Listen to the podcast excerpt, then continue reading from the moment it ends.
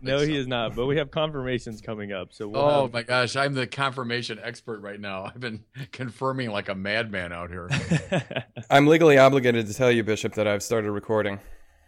Oh, you have? Okay. Mhm. Is Rob on there? Rob, you're Bishop, here, I right? just got here. How are you? Excellent. Boy, this technology is great, isn't it? I mean, I can hear you guys like you're right next door.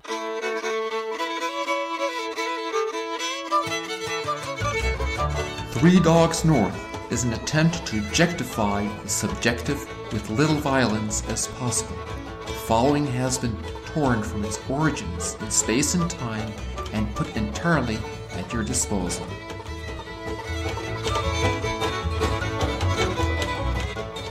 So you've been doing a lot of confirmations. Ay, ay, ay. I've done 13 now, and I've got 18 to go. Um, so last weekend, I did four one on Friday, 100 and about 80 kids. Then I had two on Saturday, and I had one last night of about 100 kids. So I've been getting my confirmation workout. My Yeah. sermon now, I think, is kind of in shape. My first confirmation sermon. Um, but I'm already a little bit sick of it, you know, having given it 13 times. Well, I was thinking about that because uh, Bishop Alberto Rojas came to do our confirmation, and he had one every night of the week last week. Yeah, no, it's crazy. Do you have you ever had that? No, but what we do in LA is um, they're all in this one season. They're all like in a two month period. Mhm. So I'll typically have like four or five on a weekend, and then occasionally one during the week. Hmm. Uh, but it's like a seven or eight week period when you just intensely go after it. But yeah, it's a lot. They're they're uh, energy consuming, but they're also they're great. I've I've enjoyed the confirmations a lot. They're very moving to me. You know, as you're standing as a very unworthy successor of the apostles, but you're mediating the Holy Spirit, and these kids come forward, and they're you know high school kids, 15 years old, and they're bearing the name Hmm. of one of the great saints of the church, and you just have this wonderful sense of continuity. The Spirit given to the apostles, who then gave it to the church, and then up and down the centuries to these great saints, and now to these kids. And the other night, I was up in um, Santa Ynez, which is one of the uh, Padre Serra missions. It's up over the mountains from where I live. And there are about 35 kids there, but we're gathered in this, the old mission that goes Wow. back to Serra's time. So when the whole thing was over, I just was kind of moved by the Holy Spirit to say to them, as I want all you confirmandi now to look around this place. And we're standing in this this wonderful old, you know, church that was built by these intrepid missionaries who brought the faith to this part of the world. And it's been passed on now these two centuries. And now you got it. We passed the torch on to you. Mhm. And so this is not just a time for you to, you know, have a nice time with your family. This is a really key moment in your life. And you got to be faithful to the people that bequeathed the faith to us, you know. So last night I was in this suburban parish, real modern parish, but I I told that same story to the kids. And um so we'll see. if there's any Yeah, I was. Uh, I finished Cardinal George's book last night after masses. I kind of was ravenous. His his last one, yeah, godly Yeah. humanism. And one of the lines there were a bunch of great kind of Cardinal Georgisms in it, but one of my favorite was "Every Catholic is born two thousand years old." Yeah, yeah, it's good. Uh, as be being a member of the church.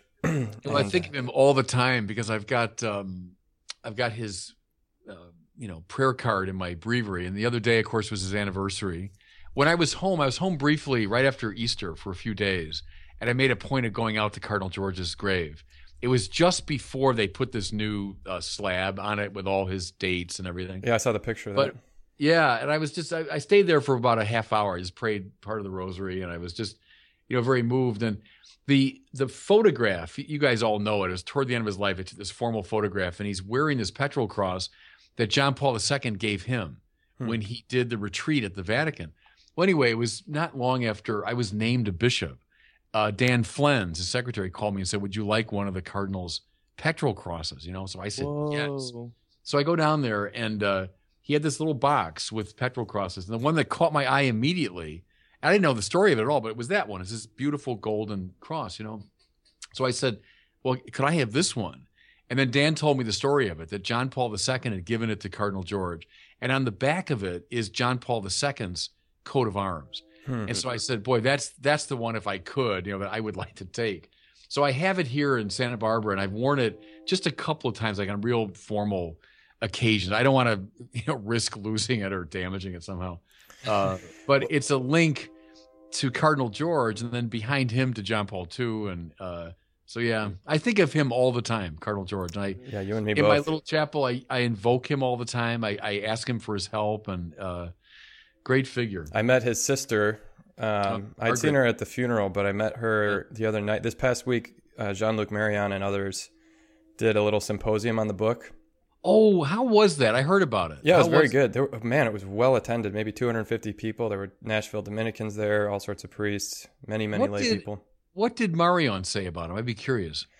He focused on, um, you know, integration. The last few chapters are all about integrating, you know, the intellectual life, uh, integrating Vatican II, and and that idea being sort of a, a watchword for George, on, in terms of not being countercultural. Uh, even though he's very much not, he's not the typical liberal tack of the, you know, the world sets the agenda, but rather, um, you know, it's still boldly proclaiming the truth, the you know the the truth of the tradition and the revealed word of God, but in cultural terms, because nobody can be outside of their own culture. So No, uh, right, and that's a key point he made all the time that you can't. He didn't like the language of counterculture. He hmm. didn't like being called a culture warrior. Did not like the language of countercultural because he said it was like a, a fish trying to swim against the ocean. Like you know, the culture is just in us. It's just who we are, mm-hmm. and somehow within the culture you critique aspects of the culture, but you can't. He didn't like that sort of sectarian, you know, retreat language, and you know, I'm against it. He was playing a more subtle game of being within it and critiquing elements of it. Um, And that's so what yeah, we've been talking about that on the podcast a little bit in terms of like art and Catholic art or Catholic podcasts and, and things that are sort of self consciously Catholic rather than um, legitimate or, or sincere contributions to the cultural canon. Uh, being, just being a, a great artist who is Catholic and therefore puts their whole heart and soul and also narratives of grace in their novels or whatever. We Rob just finished The End of the Affair by Graham Greene. We talked about Oh, that yeah. at length. Mm-hmm. But just being moved by great art that is not, you know, that's you could might say that's a Catholic novel, like Brideshead Revisited or something, but obviously classic. You know, anybody can read that and be moved by it, whether you believe in God, whether you are Yeah. Catholic or Protestant or whatever. Um, it's a human story, and therefore, um, you know, moving and and displays God's work, His providence in in Yeah. human stories. Yeah, and it's that play of implicit explicit, you know, which is okay. I think you can you can implicitly bring the faith to bear through different artistic means. You don't always have to be utterly explicit in what you're doing. Mhm. That's okay. It's more of a of a um, subtle clandestine strategy, and that's okay. I think that's been used by great masters, you know, over the years. Because sometimes the, the really explicit approach can be off-putting to people, and your message won't get through. Um, yeah, it's a subtle game, isn't it? And I, Cardinal George, though, is a good example of that. And it's wrong just to see him one-sidedly as this guy that stood, you know, against the culture. Uh, he was a, a student of culture. Yeah, and, he points out uh, John Paul II. I, you know, I didn't even Right. really know this that he was a poet and a playwright, and Yeah, Oh, quotes gosh. at length some of his plays and poems. Um, Absolutely. No, no, he was um, all of that. I knew he uh, was an actor, but Yeah, oh no, I wrote poetry. Remember that? I think I'm sure it was Cardinal George told me this story about John Paul being asked during his papacy, how come he doesn't write any more poetry? And his answer was, no context. And I think, Really? and the Cardinal said what he meant by that was his life had become so kind of regularized or so institutionalized, you know, as Pope, Mm.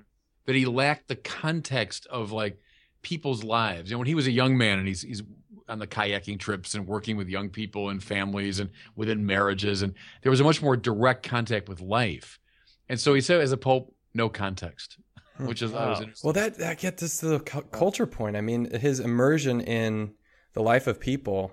See, that's what to me. I mean, a practical question. You being bored of your of your confirmation homily already, you know, being being kind of insulated from things like when you have to do confirmation after confirmation and it is beautiful you know you're you're with these kids and they're in the long line of apostolic succession receiving being sealed Yeah. with the gift of the holy spirit but at the same time i i know the feeling too that you know being an mc at a at a confirmation going around to the different parishes following a bishop was much different than for instance last week when I know these kids from youth group and from teaching them in school and from you know training them to be altar servers and all this different stuff, I know them more.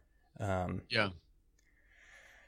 I don't. I just don't. That that seems like a, a difficulty in terms of you know how do you how do you maintain the freshness of like for funerals, for instance. You know, I don't want to say the same thing at every funeral.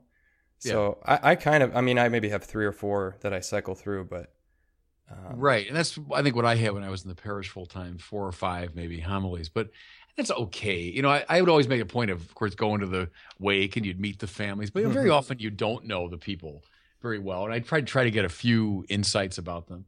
Um, but that's okay. I mean, to bring the, the great objectivity of Christian revelation to bear at a funeral is okay. And our, you know, hyper sentimentalized time, we're always looking for all this experiential stuff. oh, that's true. But you know, you don't need that. I think Mhm. it's okay to bring the great objectivities uh, to bear. So same like with these confirmations, I don't know these kids obviously from Adam or Eve, but um, there I come as as a representative of the church, you know, as a successor of the apostles. Again, however unworthy. Don't psycholo- psychologize that language either. As oh, look at me, I'm I'm like you know Saint Bartholomew or something. No, I, I but I'm by the grace of God, I am what I am, as Paul would say, and so I'm I've got this job to bear the tradition, and I think that's that's just a good thing. It's an objective truth that stands before these kids. That's why I like, for example, I like when we use incense and we use some of the higher elements liturgically because I want the Catholic thing to be on full display, you know. hmm Um, and I think that's the that's the power of these uh, these confirmations. Well, Bishop Barron, I don't know if you knew this, but um, I mean, I'm, I'm sure you picked it up after listening to all of our episodes on the podcast. but Cardinal George is one of our great patrons that we we're constantly asking for his intercession, and um, I just referencing him a lot, especially from within the foundation of the podcast. He's definitely like one of those huge pillars which we were Yeah. able to stand on, Even uh, though he probably our- wouldn't approve of it. Delighted to hear. Uh, I don't know if you know the story, but this is goes back right before I was named a bishop. It must have been like early last summer. Brian Welter, you know, who's the dean of formation at Mundelein, and I was still rector at the time. Brian got back from IPF, and he was teaching there, and he said that in dialogue, you know, with various people and his spiritual director, he said it became really clear to him that Cardinal George is a powerful intercessor. That's what Hmm. became clear to him. Hmm. And I said, Yeah, that wouldn't surprise me. And he said to me, Why don't we go to his grave? And, you know, the day of his funeral, I was doing TV um, coverage. I wasn't at the Mass uh, directly, and I didn't go to his burial. So I had never been to the grave. And so Brian and I took a little, you know, field trip from Mundelein, and we went down to, you know, the very simple All Saints Cemetery in Des Plaines.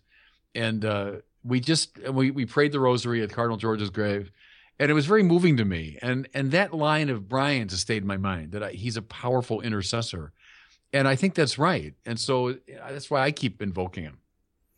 I thought you were Well- going to say that Brian Welter said at IPF that Three Dogs North was a powerful influence in the lives of seminarians, but Maybe he'll get to that. He didn't mention it. actually, funny story about Cardinal George and intercession. I when I met his sister at that, um, yeah, she's lovely, Margaret. she's oh very very sweet, and I told her, um, you know, I pray to Cardinal George every day, and I pray for him, and she goes, "You don't need to pray for him, just pray to him." And I thought Yeah. to myself, okay, well, I acknowledge that, but he would hate. he, oh, he hates that. he would hate to hear you say that. What are you talking about? Of course you pray for me. It was a great Cardinal George moment. This was I, I had been named a bishop at this point, but I hadn't come out here, and uh, I was with a bunch of priests. I forget what it was now, but Jim Presta was there, my classmate, my great friend, and uh, we both were seized by the spirit of Carl George because I said to a bunch of the priests, "Well, you know the the difficulty here is, uh, you know, I've been a Chicago priest all my life, and and I just got a letter telling me that you know now I am officially a priest of the Archdiocese of Los Angeles." And I said, "It just it just seems so weird." And then it, it, almost at that moment, I was seized by Cardinal George, and I said. Well, what's the difference? Chicago, it's just a city. It's just a passing reality. It, it will come- the city of man. someday. And what matters is you're a priest and now a bishop of Jesus Christ. Who cares about Los Angeles or Chicago? And then Presta, and we just began riffing on this. And I thought it, we were seized by the spirit of Carl because that's exactly right. The right attitude is not like, oh, poor me, I'm leaving my home of mm. Chicago. Well, yeah, I get it sentimentally, but from a theological standpoint, he's right. Yeah. Who cares? Chicago, it comes and goes. It'll be washed away someday, you know. Uh, and it doesn't. Ma- and, and LA doesn't matter. What matters is that you're a, a priest and a bishop of the church. I loved, you know, the sort of bracing uh, realism of Cardinal George. That was such a gift he gave. And it came off. It came off depending on if you knew him or or could handle that. He he remember t- sitting down with him before the March for Life, and he was talking about somebody had asked him famous people he had met who really impressed him, and uh, John Paul II was the only one he said that really he was in awe of. But he said I, I met presidents and you know speakers of the House and all these people, and my thought was always I can do things they can't do. right. Yeah, I don't know. I don't know if I I've told this story publicly before, but uh, I had just met Cardinal George at this point. It was very early on in his time, and I had helped him with a speech he was giving in Washington. So he very nicely said, "Why don't you come with me and you know for the thing?" So I flew to D.C. with. I didn't know him well at all at that point, and um, so we get to Washington, and then we both. It was we spent the overnight there at a hotel, and early in the morning, I know D.C. pretty well. I studied there, so I went for a walk around the mall, and you know. So I, I come back for breakfast with Cardinal George, and I said, you know, trying to make small talk. And I, well, it was I had a great morning. I walked around and you know the, the mall and admired the buildings, and and he said, well, they'll all be destroyed, like that. and you know, I like what what are you talking about? And then he laughed, you know, and he, he made this point. Well, you know, of course, Washington will all be swept away, and then what matters is the eternal kingdom of God, and not the passing kingdoms of human beings but I, I, sort of learned his style. And he laughed about it, of course. But uh, I think people, as you suggest, might be might have been put off by that, or they didn't know him well enough. But mm-hmm. he was just full of kind of gospel realism. Well, speaking of the city of man, what's the? I'm curious to hear your thoughts on what the biggest cultural differences are are out there, because I mean, there's such a stereotypical view of of LA and the West Coast and everything. But have yeah. you run into much difference? Well, how would I put it? It's hard. It's hard to say. I've been here for eight months, so not a you know huge amount of time. Um, basic observation: people are people. You know, that's always been my experience around the world, and that's true here. I've been super well received, I must say, by the Catholics of the archdiocese. Priests, the people have been great. You know. Mm-hmm. Here's a general remark, and this is now from reading the LA Times, from watching the news, from kind of getting into the culture here there's sir, it's uber left. I mean, politically, uh, spiritually, there's kind of an uber left uh, default position. I'd say people have. My experience, though, it's not aggressive. It's more the um, you know universal tolerance, and uh, you know you got your point of view, I got mine. That's okay, and it's kind of a laid back liberalism. I would I would mm. say, culturally and politically, uh, not aggressive I haven't sensed a lot of aggression toward me as a religious person. In fact, the LA Times twice reached out to me to do a, a piece. I wrote a piece on religion and science, and I wrote something for Christmas. And the LA Times, you know, published it with without any kind of change. And hmm. um, so that's been my again, but that's based on eight months and you know a very superficial uh, grasp probably of the place. Um, but I, I've been you know happy here, well received. I don't feel aggression toward uh, religion. Mm-hmm. Um, Made any contacts so, in Hollywood yet? Just a couple in very indirect ways. Uh, we're working on some things to try to just reach out. There is a, a sort of strong Catholic community in the entertainment world, and um, a number of people that whose names you'd, you'd recognize, and we're trying to to reach out to them just to find like points of contact. You know, how can you help us with the church's mission? How can we help you? Um, and then a couple little feelers, but I don't want to talk about them too much. That we're we're trying just to just to reach out or mm-hmm. establish a, a contact. Um, so pray about that. As as someone very wise said to me out here, um, you know, when you're moving into that world, you're moving into the, the devil's territory. wow, he's got control of a lot of that. World. Oh yeah, and for so sure. When you start moving into it in the hopes of influencing it in a better direction, that you're doing a frontal assault on. Uh, the, the, empire of the dark powers. You know, I don't want to over dramatize that, but uh, no, I don't no, think you dramatize it enough. Yeah. There's a spiritual danger, I think, involved in doing that kind of work. Mm-hmm. Well, uh, Bishop, you'd be uh, I given a couple on internship here. You know, Charleston. There's really a lot of similarities between Charleston and Los Angeles, as I hear you as I hear yeah. you talk.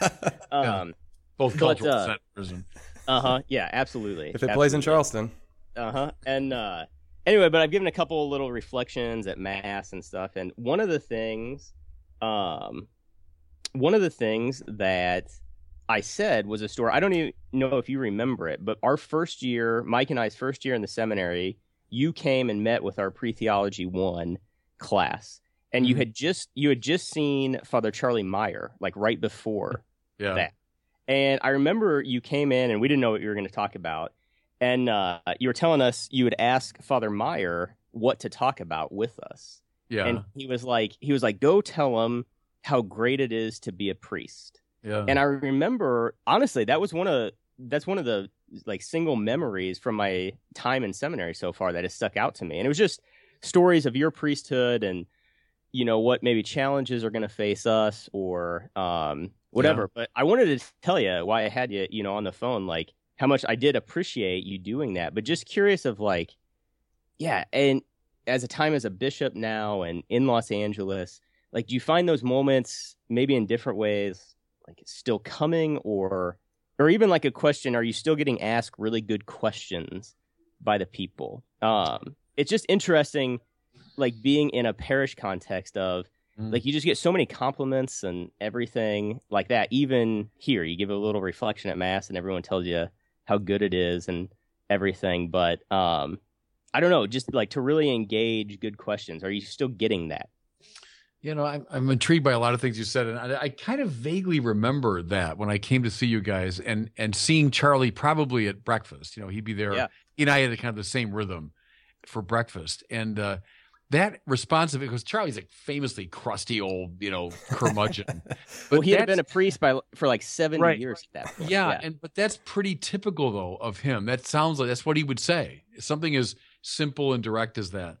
And so I'm I kind of am very moved by that. It's the way divine providence works. You know, a I- until you brought it up, I had like zero memory of that. Uh, it Yeah. did not stay in my imagination as, but that it it influenced you, and that's how God used Charlie in his simple curmudgeonly way to tell me something, which I then told you.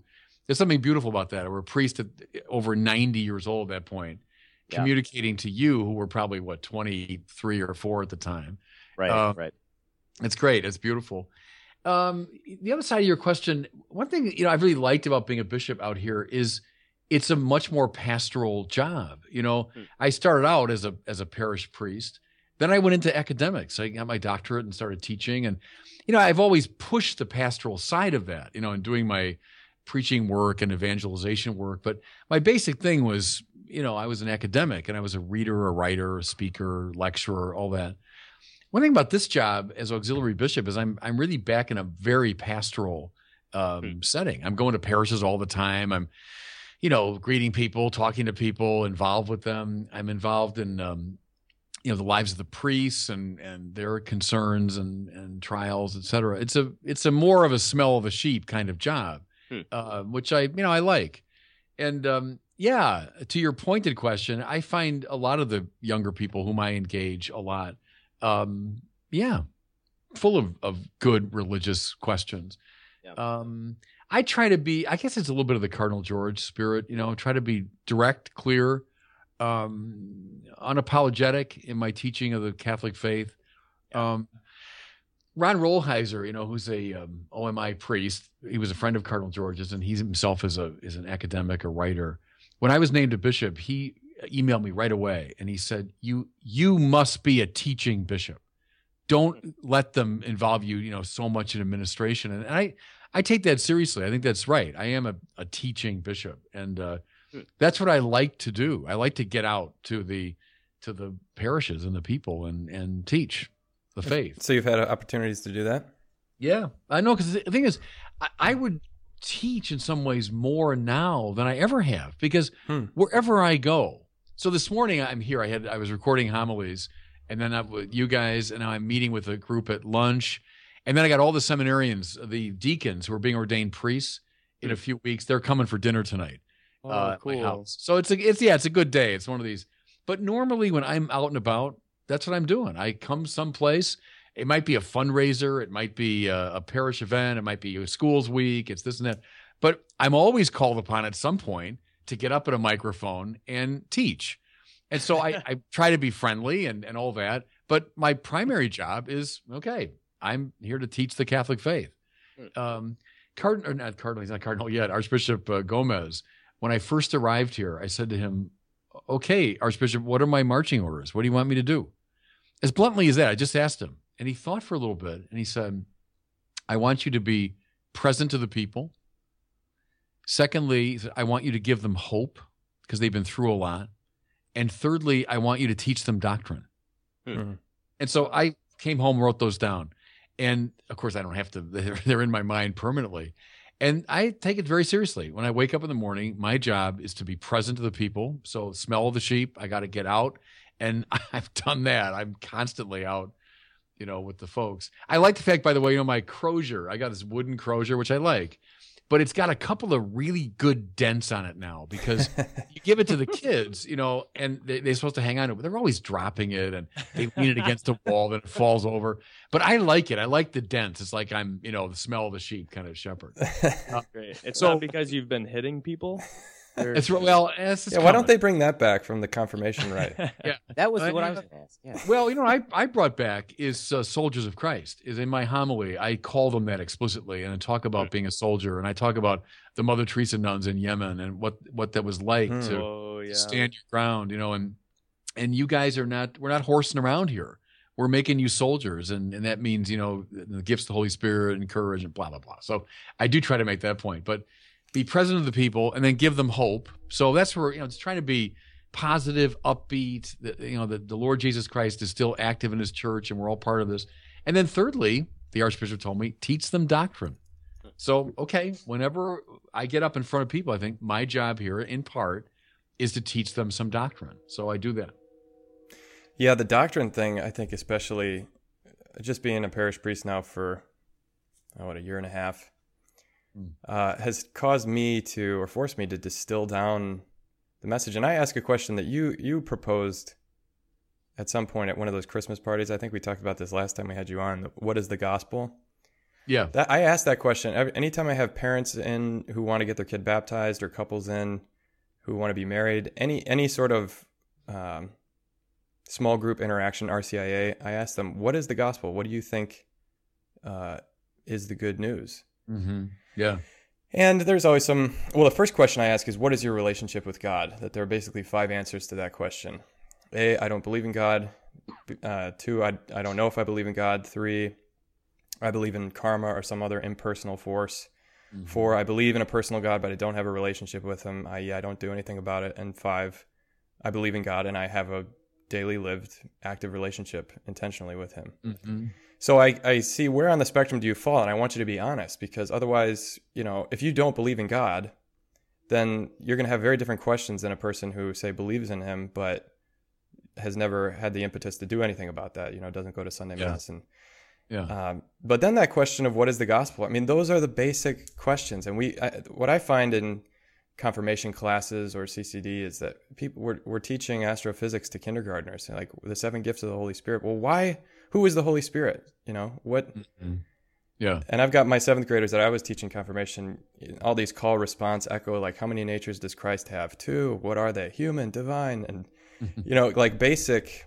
Well, I find it's, it's Christology. Christology and soteriology are the two big things that, that make us distinctly Catholic. Well, first, Christology makes us distinctly Christian, that we believe that, that Jesus is God. And then how does he save us? Is it just, oh, I believe in him, so I can sit on my couch on Sunday and believing that he died for my sins? Or is he in solidarity with us and we have to join him and our faith Yeah. means nothing? It's dead if we don't follow. And there's your good, um, you know, patristic construal of the gospel. As I think last time we talked, Deus fit homo et homo fieret Deus is the gospel. God became human that we might become God. So he shared his nature with us that we might be drawn into his life. That's the gospel. And so it has all those implications you're talking about there. It's not just sit back and he did something for me, but it's I'm now going to participate in his life through the sacraments and through the call to holiness and all those good things. But that's a good Catholic summary of what, what the gospel is. And then it's like, okay, so what are you going to do about that? You know, if it's a parent um, coming in to have their child baptized, you know, you you are taking on the responsibility. It's not an optional accessory to raise Yeah. your child in the faith. This is God's. He He gave you this responsibility in giving you this life. The most important aspect of their education. You wouldn't let them skip kindergarten or first grade. Um, you know, they should be Sunday mass, prayer in the home, and then as soon as they're t- learning anything else formally in school, then they're, then they're learning the Catholic faith, either in a Catholic school or in religious ed. But we've just gotten so far away from doctrine, and that I think, I mean, to Archbishop Gomez's point, I think people are really interested in it. That's my. Yes, yes, yes. Oh no, I They're starving. right. And if we had another six hours, I would give you a speech on this one. But that's what happened after the council is that we were so obsessed with you know relevance and all that that we kind of muted doctrine and we turned the faith into something else, which was at the end of the day far less interesting. hmm and you can see it because so many people have fallen away. But yes, doctrine is fascinating. Remember that awful song that I think we still sing it once in a while? You know, not in dusty dogmas and doctrines, but in something else. I think it's "Gather Us In," which is bad. dogmas.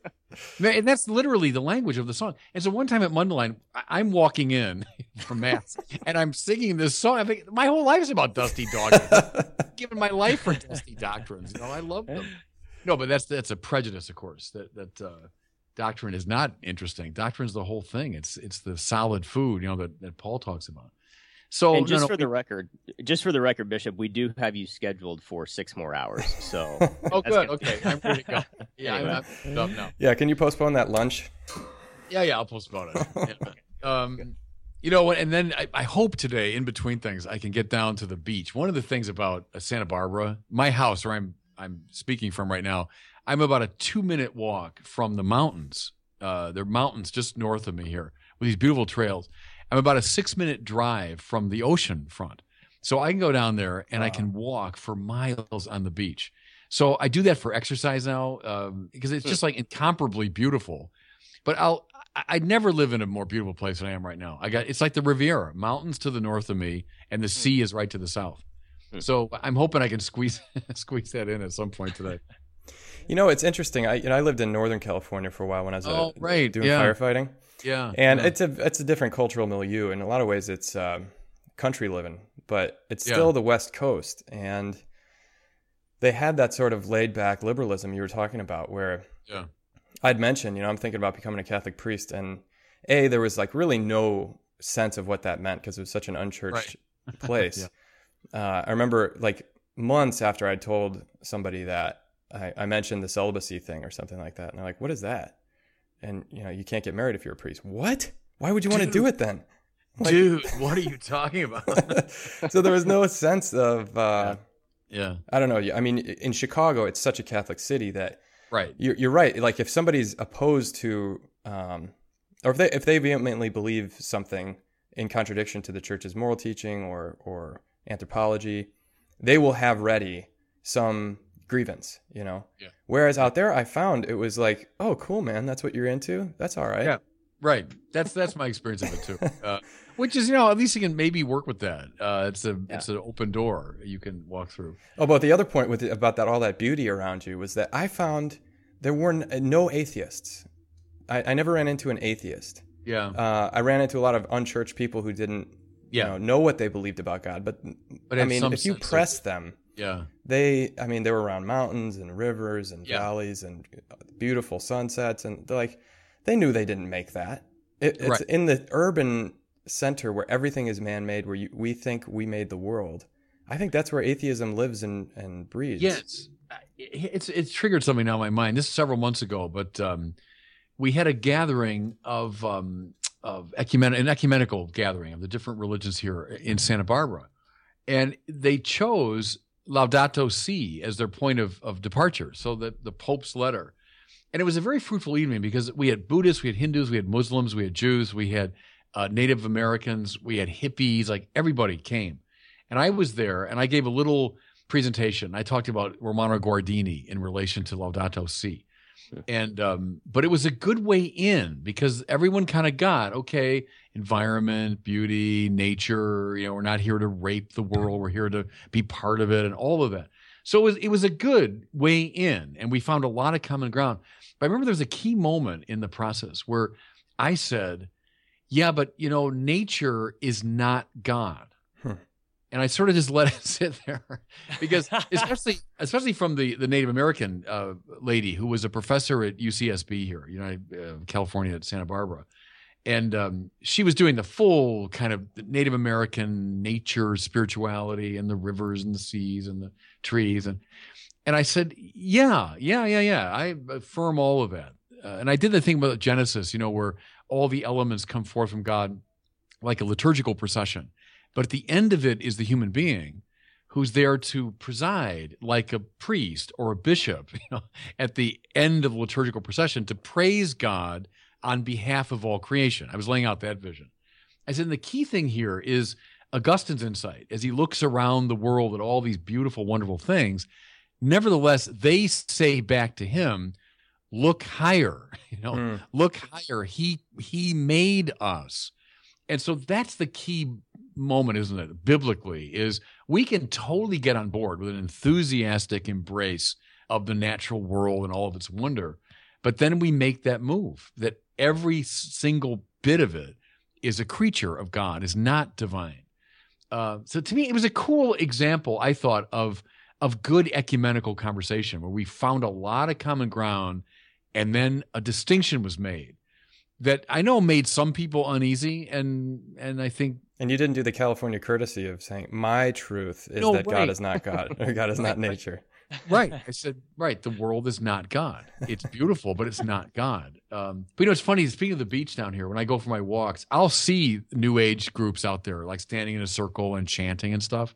And my instinct is kind of a Newman type instinct. Like, okay, it's natural religion. I get it. They're they're trying to express something of their legitimate religious passions, but we got to get them past nature worship. Mm. Um, but yeah, that's that's the challenge. But I do find that uh, people who are into that type of I don't know what you want to call it, cosmology or or spirituality are a lot of times easier to talk to than than yeah. people who uh, you know take a hard view of even within the Catholic circles. You know, the like radical traditionalist. You know, that it has to be this way or or the highway.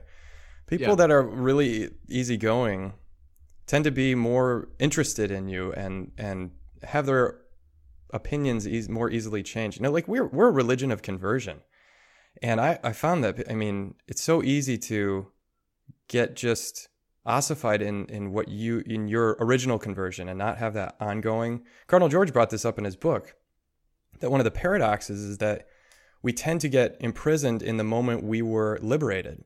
Mm-hmm. So for instance, he brings up, you know, the people from the conciliar age that, you know, they felt a great liberation in their religious expression not having to be bound to all these rules of fasting from meat on Fridays and yeah. the rosary and all this stuff. And so let's just get rid of that. And now I'm free to worship God as I, as my conscience tells me to, and blah blah blah. And it's it's so meaningful to have the mass where we're turned around and yada yada yada.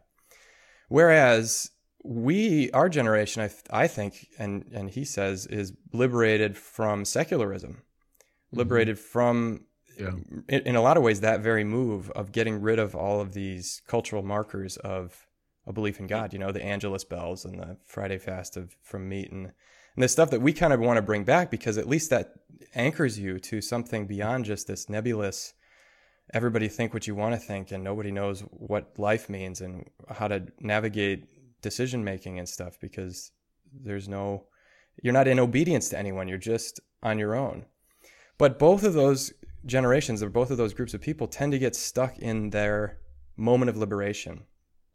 And the, yeah. the rad trads will, will say, no, the only way to evangelize or the only way to get back to even that language of getting back, the only way forward is to go backward or, and yeah.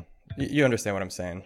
Yeah, no, and that's a, it. Does sound like Cardinal George that that very uh, kind of trenchant insight that it's uh, the moment of liberation is so important. Obviously, it is, and so boom i'm going to stay there. That's where that's where it happened for me. Mm-hmm. um, but the catholic thing you know it's the thousand doors and they're all open. There's a thousand ways into the catholic reality. Um, even if it's an angelic healing circle? Well yeah i mean like for them that might be a way in. You start with that. Start with that well um, how do you how do you help help people even we talk a ton the other great patron of Three Dogs North, besides Cardinal George and Saint Therese, is Father Oakes, and just the impact that he had on all of us with his, I mean, just a simple humanities class at Mhm. Mundelein. By the way, was Father Oakes? I only knew him the last year of his life. Was he that crazy the whole time he was at Mundelein? By crazy, you mean what? It, I don't even know. Like He- just he- his Oaksism. Eccentric. Yeah. Yeah, Eccentric. He wore a Hawaiian T-shirt and carried Yeah. his books in a plastic bag Yeah. from from Publix Yeah. or something. He Yeah. was uh, he was a great and unique personality. Yeah, I met him when he came up here to be Pollock theologian, which is now what over ten years ago. I had known his writing. I remember the first time I came across it was in First Things.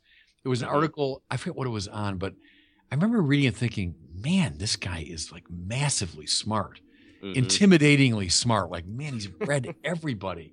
So I knew him from his writings, and then I'd read his book on Balthasar because I taught before he got there. Long before you guys were at Mundelein, I taught the course in Mhm. Balthasar for about ten years. So Mm. I was very interested in Balthasar, and of course read Ed Oakes on him. I had read the his uh, uh, translation too of the uh, Balthasar book on Barth. You know, anyway, so I, I knew him indirectly. Then he came, and uh, I remember when he arrived. Uh, before he physically got there, something like 150 boxes of books arrived. And we all said, this man is not staying for a year. I mean, so it turned out, of course, that, you know, he was kind of unhappy where he was and he found a very happy home at Mundelein. And we were delighted he stayed. But it was like he was announcing, look, I'm staying. You know, I'm sending, I'm sending 10,000 books to you. That was his anchor Uh, books. And you know what's, what's ironic as I as I think of that now is after he died, I was rector at the time, and the Jesuits graciously said, you know, that we could keep all his books. So those books that arrived that day long ago ended up in the Mundelein library. Very Oh, cool. wow. Anyway, Ed, yes, was always kind of delightfully eccentric. Um, he and and uh, Father Boyle we said he had the Jesuit gift for you know Oh for the sartorial gift. Oh They both look like they just rolled out of bed, you know, after about a week of sleep.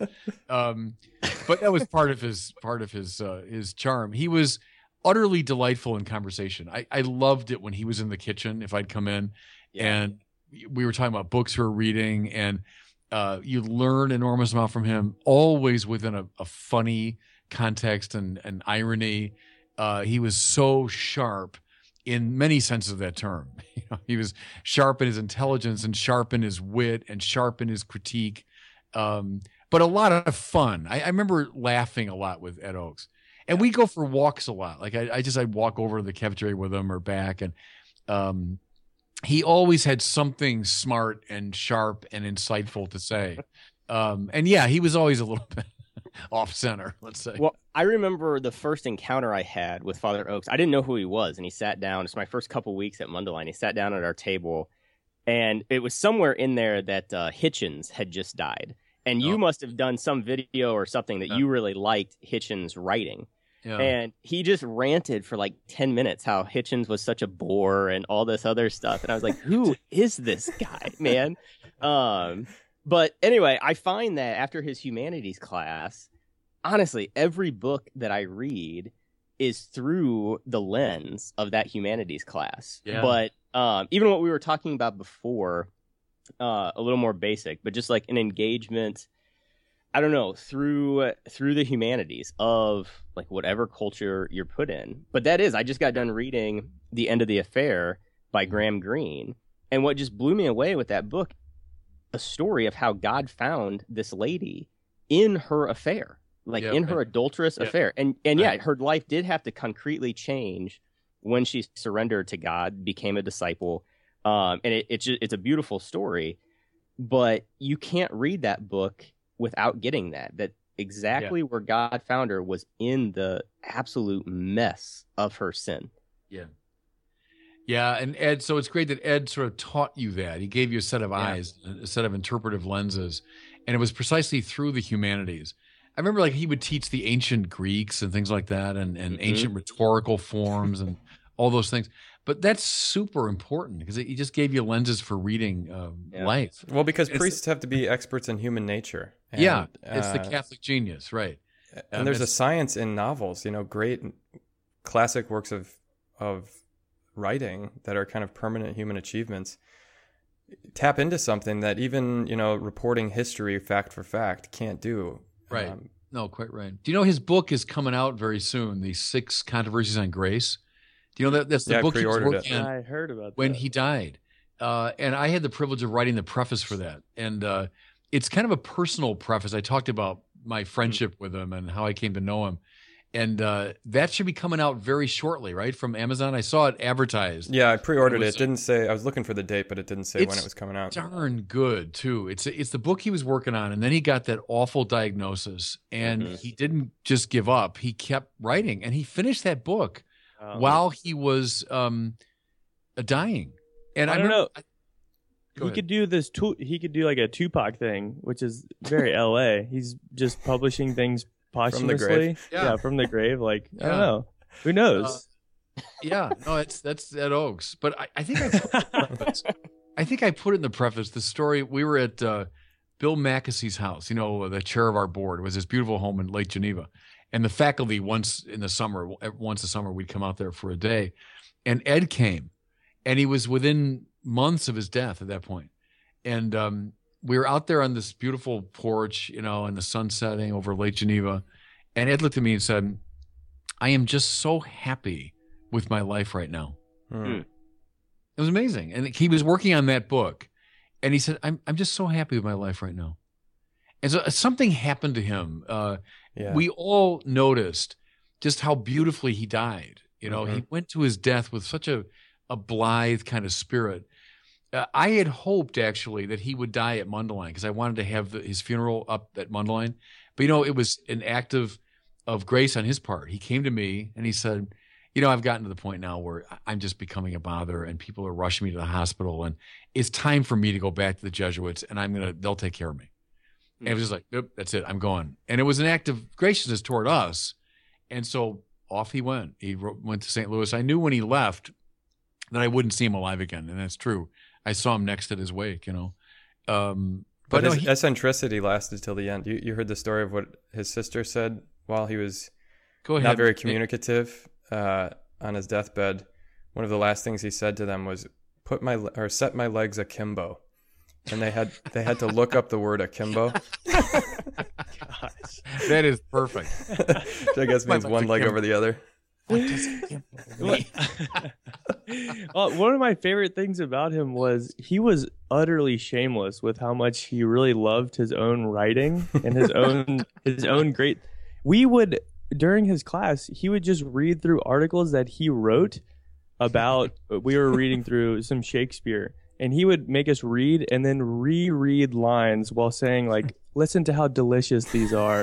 like these are, these are his own words that he's making us slowly digest and Well, maybe that's why he was so happy with his life. I mean, he found the perfect fit, and and even I mean that's moving to me that, that you know he would bring all his books and just say, you know what, I'm living, and that and that he found a place where he was really appreciated for because I mean he didn't fit the mold in any any sense, like as a Jesuit, as a yeah. um, I, I mean, he just stood out. And I remember I really appreciated, I, I wanted to, you know, develop more of a kind of protege relationship with him when I was in pre theology. I had a lot of spare time. So I asked him, you know, what can I, what should I be reading? I'm really interested in this and that. and he gave me Etienne Gilson's uh, The Unity of Philosophic Experience. Oh, yeah. Yeah. So I spent one of our two week breaks. I just read that book and I took copious notes and filled an entire legal pad with with um, you know notes and ideas and things like that. So I come to his office after break is over and I or his room and I bring my notepad and I, I want to talk and feel smart and talk to Father Ed Oakes about ideas. And what does he do? He's just like, "Oh, you finished the book? Okay." He goes to his bookshelf. You know, they had those great glass bookshelves in the Yeah. faculty rooms at Mundelein, and he just pulls down like eight more books, and he's like, "Okay, read these." Yeah. Now that I mean, that was his way of of showing affection or or Yeah, uh, respect. Is that okay? You read that book. Now here's what you and. I mean, the life of an academic. He was a pure academic. He'd read everything. He'd read everything, and he was writing constantly, even till he was dying. And Yeah. um, he brought up to the dying day. Yeah. I don't think You know, I my- could do that. My single favorite Ed Oakes story is when he was a young, like scholastic in the Jesuits. He was assigned to a high school at one point, teaching high school, and anomalously they made him the diving coach. And I said, "What? What did you know about about diving?" He said, "Absolutely nothing." And he said, but it was the summer when he was reading Balthasar for the first time. And so he said, all I did, I'd go out to the pool and the guys would start diving and I'm just reading Balthasar. And I said, well, were you were you coaching at all? He goes, no, I knew nothing about it. I would look up and say, you're all doing great. And he, and the story gets better because the diving team won like the state championship. And I could see like, them dumping Gatorade on, on his back while he's holding the book. Is like, you know, the greatest coach of, of diving. And said, that's my first red Balthasar. I got through the entire corpus. No. oh, that is a classic story. Wow. I can remember as it was even after he was diagnosed, and it was pretty clear that he was going to be dying shortly. Um, trying, it was like right before we had um, Father Hebden's Christology class, yeah. and I wanted to hear about his book um, from was it Infinity Dwindled to Infancy, yeah. which he yeah. just loved the title. But I was trying to pry his ideas from the book out of him in person and he refused to tell me about the book because he he was adamant that I buy a copy. He was like, "You're not getting away easy. I want you to purchase it on Amazon." And he just left it at that. Yeah, even as he was dying, he wanted me to buy his book. and even though he would have seen none of that money, it would have gone to the Jesuits. Yeah, exactly. Right, yeah, he just wants it on your shelf. that's probably true. That's very good. That's a that's a darn good book too, mm-hmm. for like yeah. an intro to Christology or a textbook yeah. for Christology. But the one on grace too is is very fine. It's and, and what I said, I think at his at his wake, he had this he had this feel for the really hard questions in theology that most of us would kind of prefer to, to bracket like, oh, I kind of get into the nature and grace again and predestination and freedom. The really hard questions he loved. Hmm. And this book is six examples of like really hard theological questions. And he does it with uh, tremendous uh, grace and intelligence and so yeah, look for that and again, buy it for his sake. Yeah. buy the book, buy the hard copy. I He's might get a copy because I wrote the preface. Maybe they'll send me a copy with an invoice. Oh, buy it, yeah. Um, yeah. Real quick, we're getting close to the end here, but anything um, you miss about Chicago? Oh gosh, a lot of things. I, I, I will say I do not miss the weather, mm. and I've grown very quickly to love California weather when I was home briefly at Easter time, it's like April 2nd. It's snowing. It's like snow squalls. And I, I become a Californian that way. I'm like, give me a break, you know.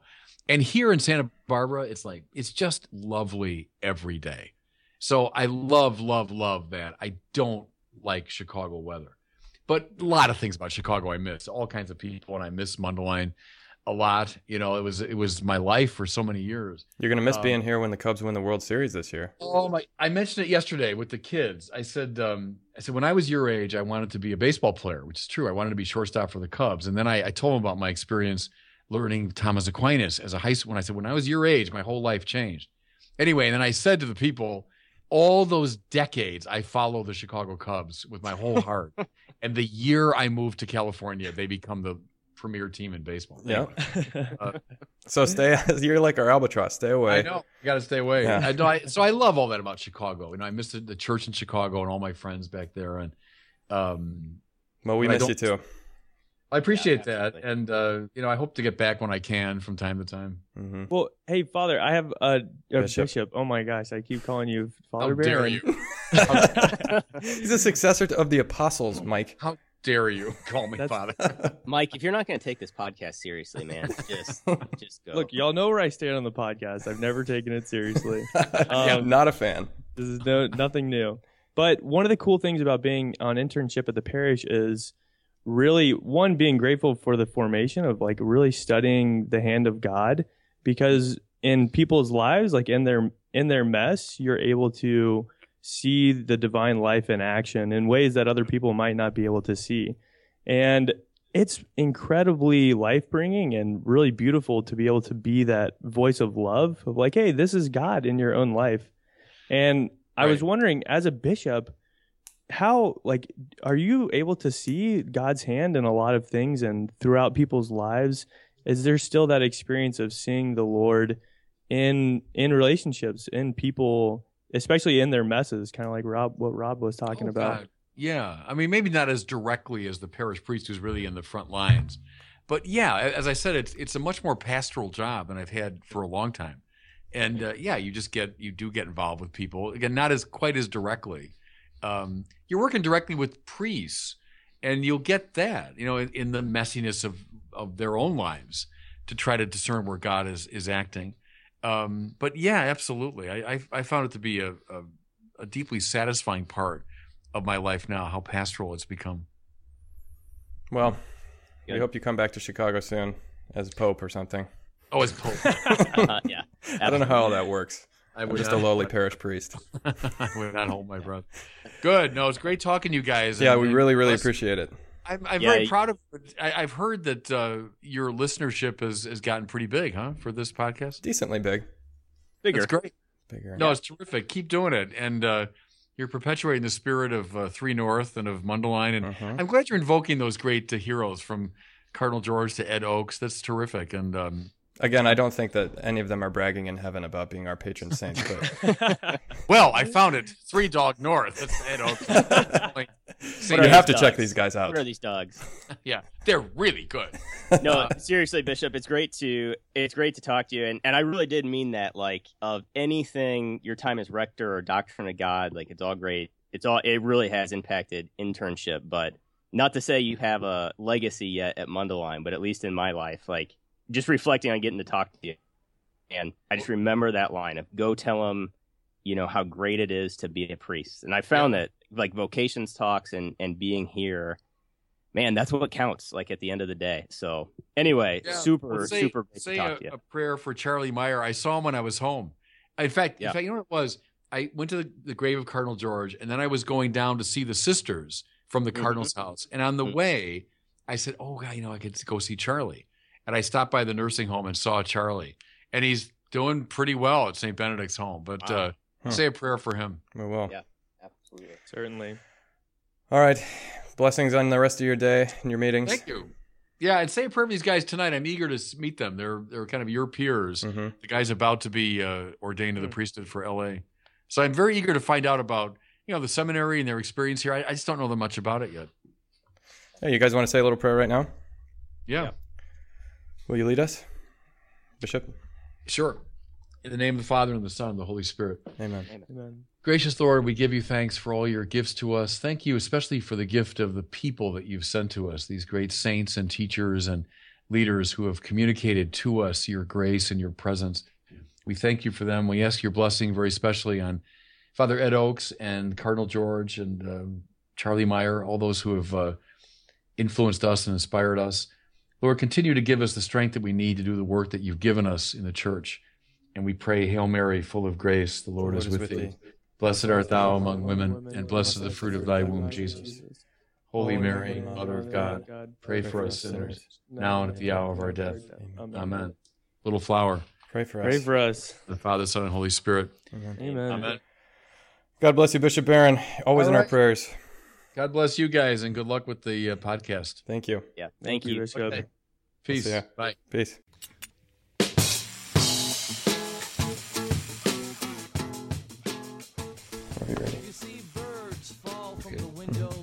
Three Dogs North are Juice, Seabisc, and Michael Metz. Conversations have been edited to sound smarter. Audio and transcripts of this episode are exclusive property of Mundelein Seminary and may not be rebroadcast without the express written consent of Major League Baseball.